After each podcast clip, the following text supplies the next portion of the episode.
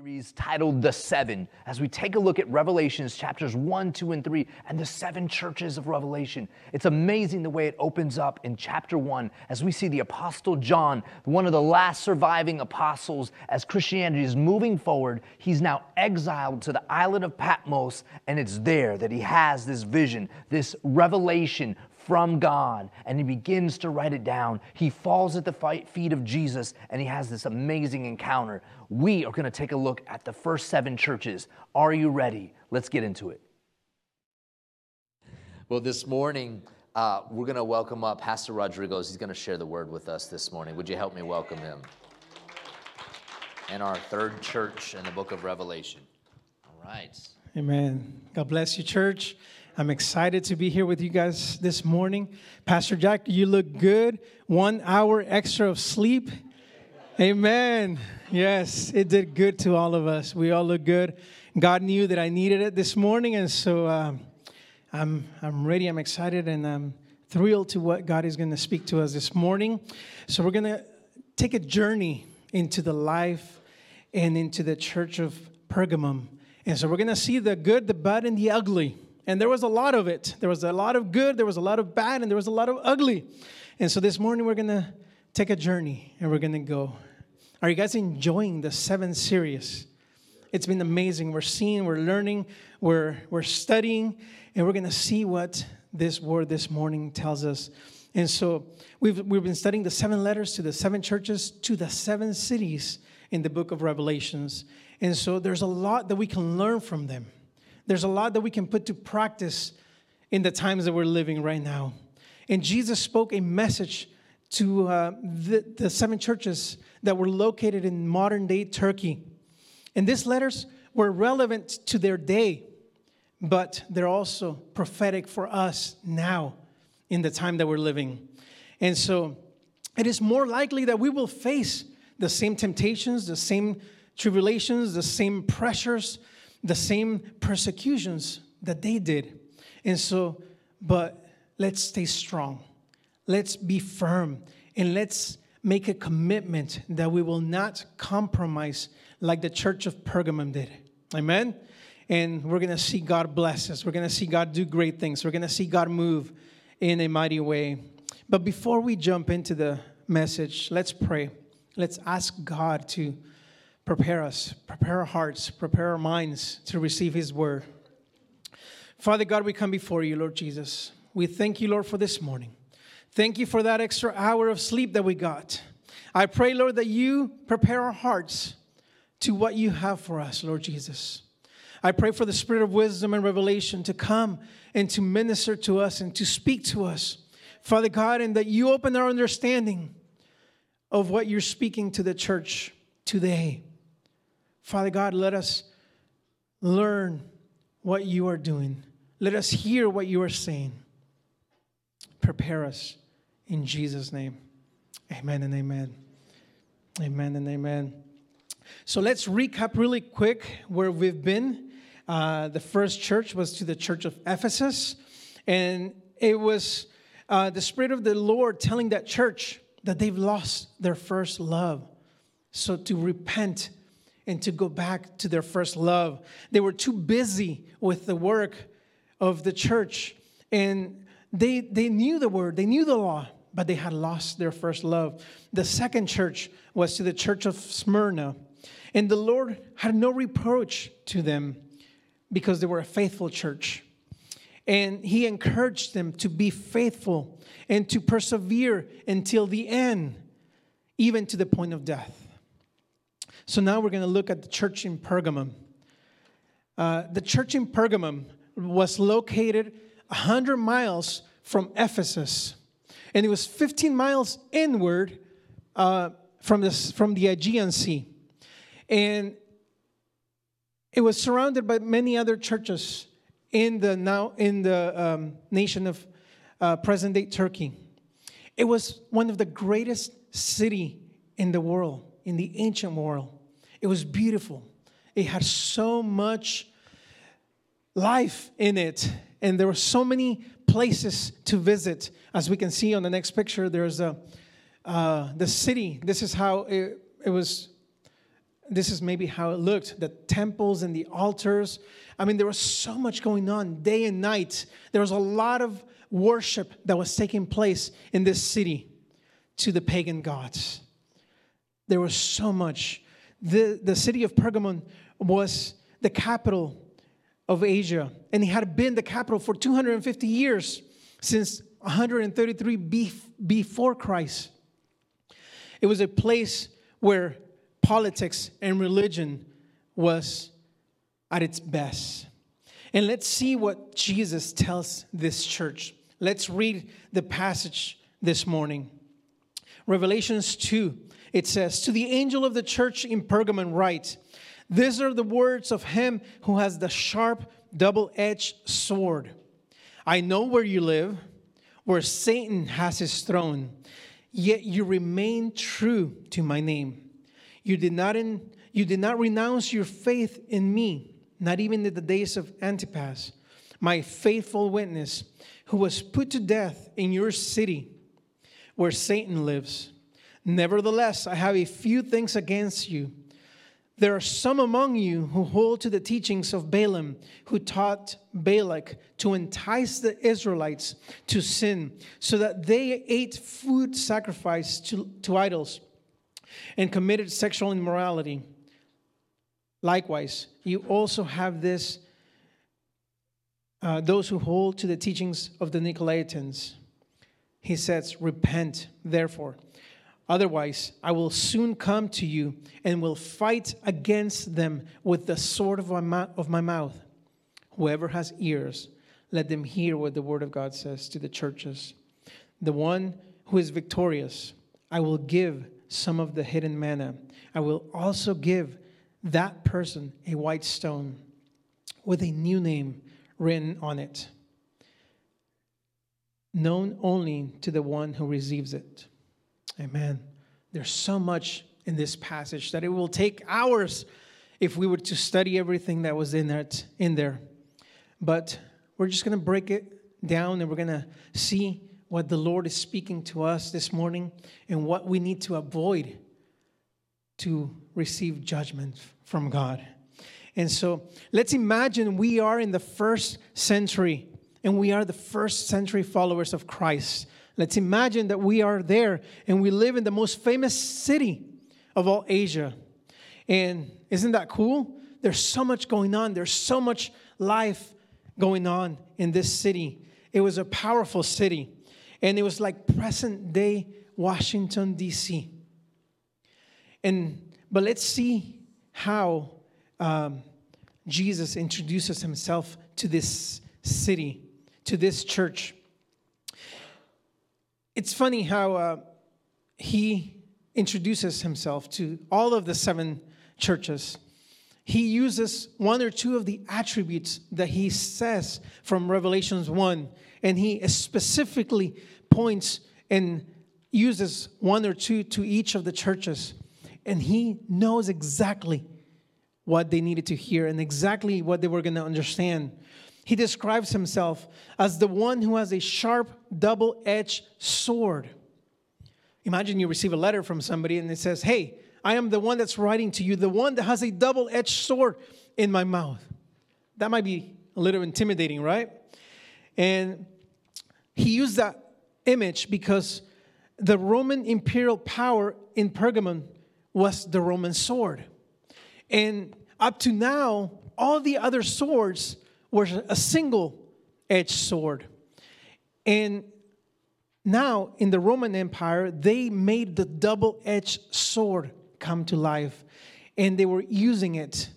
And it was a symbol of the presence and power of Caesar and his authority and eh, of his claim on all, all peoples that he had the power of life and death over all those under his jurisdiction. But we see in this letter Jesus introducing himself as the one who has the double edged sword.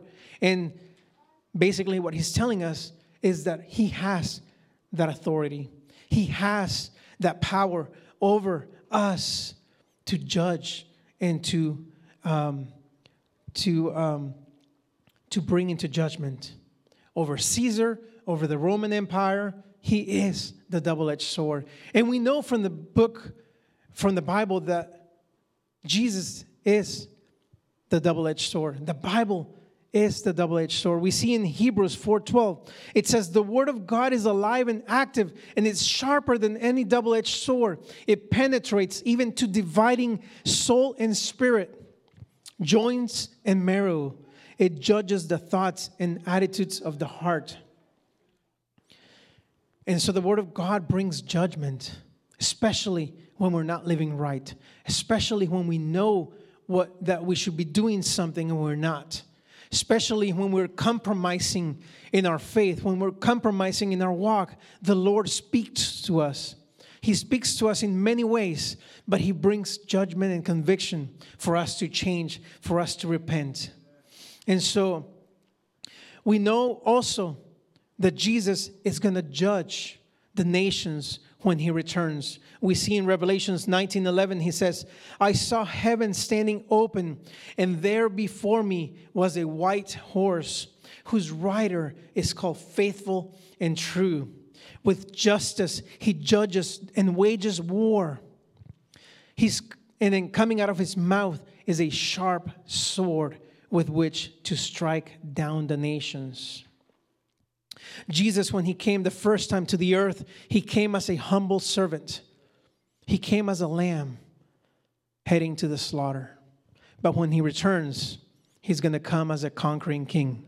He's going to come as the lion of the tribe of Judah.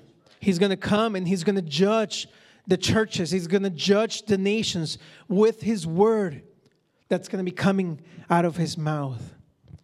And he's going to come and he's going to bring judgment to the nations. Amen. Powerful. Here in, in, verse 13, Jesus tells the church, I know where you live, where Satan has his throne, but yet you remain faithful to my name. You did not renounce your faith in me, not even in the days of Antipas, my faithful witness, who was put to death in your city where Satan lives. So there were a lot of people in that church that were holding true to Jesus. They were holding true to the values that Jesus had left them. But there were some of them that were not. And so later on, we see what happens because uh, they were surrounded by this culture that was portraying so much stuff before them. They were bombarding them daily with religious activities, with so much in their practices that they were starting to blend in. They were starting to compromise. They were starting to live like they did. They were starting to blend in like the world. And so, but he knows that. Jesus knows where they live. Jesus sympathizes, sympathize, how do you say? Sim, sympathizes with them and with us. He knows where we live, He knows our circumstances, He knows our story, He knows what we're dealing with. And He says that I get it. And I know the unique challenges that you're facing. And I understand that. I know the pressures that you're facing. And so we need to come back to Jesus even though we live in a place that we haven't seen much yet, but there might be a lot more coming our way. And so we need to make a commitment to stand firm in Jesus. But before we keep going, let's look more in details why Jesus calls this place Satan's throne. Pagan uh, Pergamon might have been the worst of the seven cities in pagan worship because Pergamon had temples to many of the most prominent Greek gods. We have Zeus, we have Athena, we have Dionysus, Asclepius, and many more. We're going to see some of the temples here, some of the altars that were built to these gods. If we can see the next slide.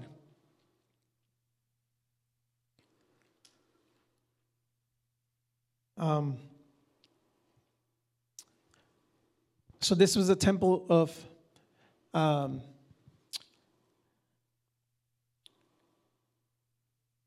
Zeus, uh, Zeus, the temple of Zeus, huge, massive.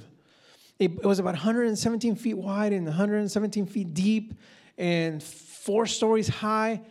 It was a massive 24 7 altar for Zeus. People were coming from all over the world to worship him. And now, actually, part of this temple is found in Belgium. They took, they were able to dig it and they took part of it. And this is what's in Belgium from 1901. The next slide. We have the temple of Dionysus. And um, we see here uh, how the temple uh, was just for pleasure and for uh, festivities. And they came and they, they were just to uh, come and, and do all these attributes and, and to this God and sacrifices with pleasure and, and, and, and they were dealing with a lot in their time. I'm sorry, this picture didn't come out right, but it was a place where they can come and, and, and see and, and, and be part of the festivities and the things that were going on in their city. The next slide. This was the temple of Asclepius. It was a God that brought healing to the people. People came all over the world to receive healing. And what who did the healing was the snakes that were there. There were the ones that actually um, crawled into people's bodies and brought healing to them. So this was the pagan worship ritual that they were receiving uh, from their gods. And it was just crazy how they, they did all this and they were brought um, all these sacrifices to them. Other temples, we have the temple of uh, um, Jer- um, Trajan. I mean, they were massive. There were so many temples to worship their gods, and there were so many places of worship in this city. And so that's why Jesus called the place of Satan's throne to affirm your allegiance to Caesar, the temple of imperial cult. And so Je- Jesus tells him, I know where you dwell, where Satan's throne is. So it's like modern day Vegas or something, where everything that happens in Vegas stays in Vegas. And but this was to the nth degree. it was pretty bad. And so, after Jesus affirms them for their perseverance, he points to them what they're doing wrong. Because we know that God is a jealous God. God hates idolatry and immorality. And so the Lord tells actually Moses in the book of Leviticus, he tells him, You must not do as they do in Egypt, where you used to live. And you must not do as they do in the land of Canaan, where you are going. Do not allow the practices, do not follow their practices. You must obey my law. So, what happens is that in their way, in their time, they were going back and they were doing their old ways, their old practices. We also see here um, in, in the passage, in verse 14, how Jesus tells them, Nevertheless, I have this against you, he says. There are some of you who hold to the teachings of Balaam and taught Balak to entice the Israelites to sin, and that they ate food sacrificed to idols and commit sexual immorality. Likewise, you also hold to those who hold the teachings of Nicolaitans. There was so much going on, even in the church. There was so much uh, practices of the Nicolaitans and of the uh, of the uh, different practices that was going on. Because they were blending in with the culture. They were blending in with the things that were going on around the city. They were compromising with their faith. They were compromising with the teachings. They were compromising with their walk with god. So but jesus tells them to stop doing those things. Jesus corrects them to stand against the false teachings and not to tolerate those teachings, not to tolerate sexual immorality, not to tolerate idolatry. We see uh, James, uh, how he rebukes believers for being uh, like the world. He says, You adulterous people, don't you know that friendship with the word with the world means enmity with God? Therefore, anyone who chooses to be a friend of the world becomes an enemy of God. James knew the people in the church were doing things like the world. And so he told them straight up, hey, if you're doing those things like the world does, you are an enemy of God. And so the Lord is going to bring judgment. So we need to ask ourselves in what areas are we compromising in? In what areas in our walk are we blending in with the culture or, or with the world? Is it in the small choices that we make on our daily lives? Is it with the things that come out of our mouth?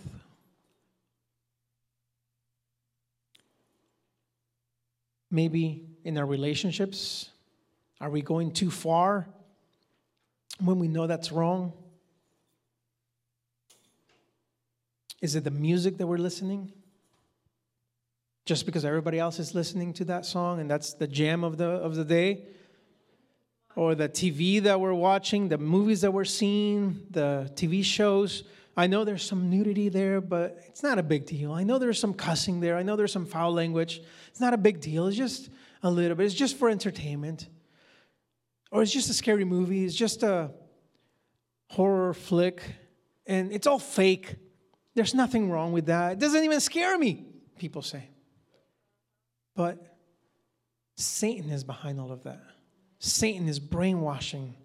He's even starting with our kids, with little kids' movies and TV shows, and he knows how to get us. He knows how to entice us. He's not going to come like a ugly beast. He's going to come with the little things, like a little bait here and there. He's going to come and he's going to draw us near more and more until we're enticed with the culture, until we're enticed with everything that's happening around us. And it's going to get worse and worse. It's going to get darker and darker. And we, as a church, as a body, we need to stand firm. We need to stand strong in our beliefs, in what we believe in Jesus, to not be able to do what they do and practice what they practice. So let's be careful what we watch. Let's be careful what we hear. Let's be careful what we do on our daily basis, on our daily walk with the Lord. Otherwise, we can lose the calling that Christ has for us as a body. And us, we are to reach our community, we are to reach our nation, we are to reach the lost. But if we're blending in with the world, if we're being the same as the world, then there's not much that they're going to want from us. They're going to say, hey, you guys are doing the same thing as us. So why? Why try this? But if we're showing God's power, if we're showing God's uh, blessings to them, if we're showing God miracles, signs, and wonders, then they will want some of that. So we need to be the light in the darkness. We need to shine our light to them in the darkness. Jesus tells this church, repent therefore. Otherwise, I will come to you and I will fight against them with the sword of my mouth. A little intimidating, right? He knew how to speak to them, he knew how to draw their attention. So Jesus is calling us as well to repent. Because I know, I know that there's so much that draws our attention to we might not be worshiping to the, the idols that are here, but we're worshiping our phones, we're worshiping TV, we're worshiping sports, we're worshiping everything that takes away our time from God. And we're blending more and more to the things of the world. We're blending more and more to what this world has to offer. So we need to repent to be able to do the calling that Christ has for us in our lives. Jesus doesn't want just a portion of you, He doesn't want a percentage of you, He doesn't want the majority of you. He wants every part of you, not just a little bit, but every part of you. And so He is a jealous God. He doesn't want to share us with the world. He doesn't, he doesn't want us to be part of the world. Because if we take a little bit, we want more. Can we get an amen? If we want a little bit of a piece of cake and it's good, we're going to want more. Because that's how our flesh is. We want more. Our flesh is very deceiving. We struggle with it day and night. It's easy for us to follow because our flesh wants it, it craves it. But we are to be different. We are to be going the other way as the culture is going. So we need to listen to the voice of Jesus. Look what it says in 17. It says, Whoever has ears, let them hear what the Spirit says to the churches. To the one who is victorious, I will give some of the hidden manna I will also give that person a white stone, a new name written on it, known only to the one who receives it. So we have three promises here for us if we persevere, if we are victorious. What does it take to be victorious? You need to stay strong. You don't need to compromise with the things of the world. You need to stay firm when the enemy is throwing things at you, when the world is throwing things at you, you need to stay strong and firm to be able to receive the rewards that Jesus has for us. There's three promises. If we overcome, we have the manna, which is our future reward. Christ as the bread of heaven, our provider, our redeemer, our protection. And so we will get that if we persevere. Another one is the white stone. Back in the day, in, in their time, they received white stones that represented a reward.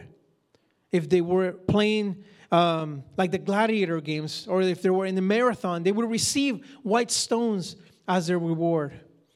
But in this case, it says that the white stone will receive a new name for us. And new name in the Bible is very significant. God changed several people's names when they did something, when they accomplished something. Uh, Abram, Jesus or God changed his name to Abraham when he conquered or he went to the uh, new nation. Jacob was changed to Israel when he wrestled with God. Saul, the one who persecuted the church, his name was changed to Paul and became a very prominent figure in the New Testament. Jesus says, I'll give you a new name if you persevere, if you stand strong, if you remain faithful to my name. Again, he doesn't want part of us, he doesn't want a percentage of us or the majority of us. He wants all of us. Let's stay firm in Christ. Let's hunger for righteousness. Let's hunger for holiness. When, cur- when culture is going one way, let's be bold enough to go the other way. Let's be bold enough to stand when everybody else is sitting. Let's be bold enough to speak truth when everybody else is remaining silent. That's what the church in Pergamon did they remained silent. They didn't stand up for the things that they believed after a while. They remained silent and they began to do what the things of the world. Let us be strong and courageous enough to stand up when persecuted. So, Mosaic Church, I want us to understand the effects of compromise. I want us to understand that there is a lot of things that are happening around us. We don't want to lose our connection with God. When we compromise, we start losing our connection with God. Then we start separating ourselves from God. And we don't want that, especially now, the times that we're living. We need to be the light in the darkness. We need to be the strong church that Jesus has called us to be. Let us persevere until the end for us to be able to receive the rewards that He has for us. And I want us to understand that our walk and everything that we do affects us, the body, affects the church as a whole, not just you personally. It affects us as a body because we are one body. And the Bible says that there are many parts in that body. And if one part is missing or that part is not working right, the whole body suffers. So we need to be whole. We need to work together. We need to love together. We need to persevere together. We need to stay together. And as a body, we need to not compromise to the things of the world. Let's honor God together. Let's build one another up. We live in a fallen world where Satan has his throne. So we must constantly be on our guard. We must focus on Christ daily. We must focus in his presence. There are a million things out there that will take our dist- or will distract us from the things of God. But let's stand for holiness. Let's stand for purity. Let's not live as the world lives. Amen. Amen. A couple of challenges that I have for you. Let's make a choice not to compromise our walk with the Lord in the little things. Because those little things is what will start building up and will lead to bigger things down the road. The other challenge let's repent. Let's repent because there's none of us that are holy. Amen. Can I see a hand of somebody that's holy? no. Amen. There's none of us that are holy. We all struggle. We all have our downfalls. We all are weak in areas. And we all are in the same boat together. And so let's ask God to help us together. Let's ask God to bring a spirit of repentance in our church. Let's ask God to help us stand firm in our walk with Him. Let's stand to our feet and let's pray and let's seek God together.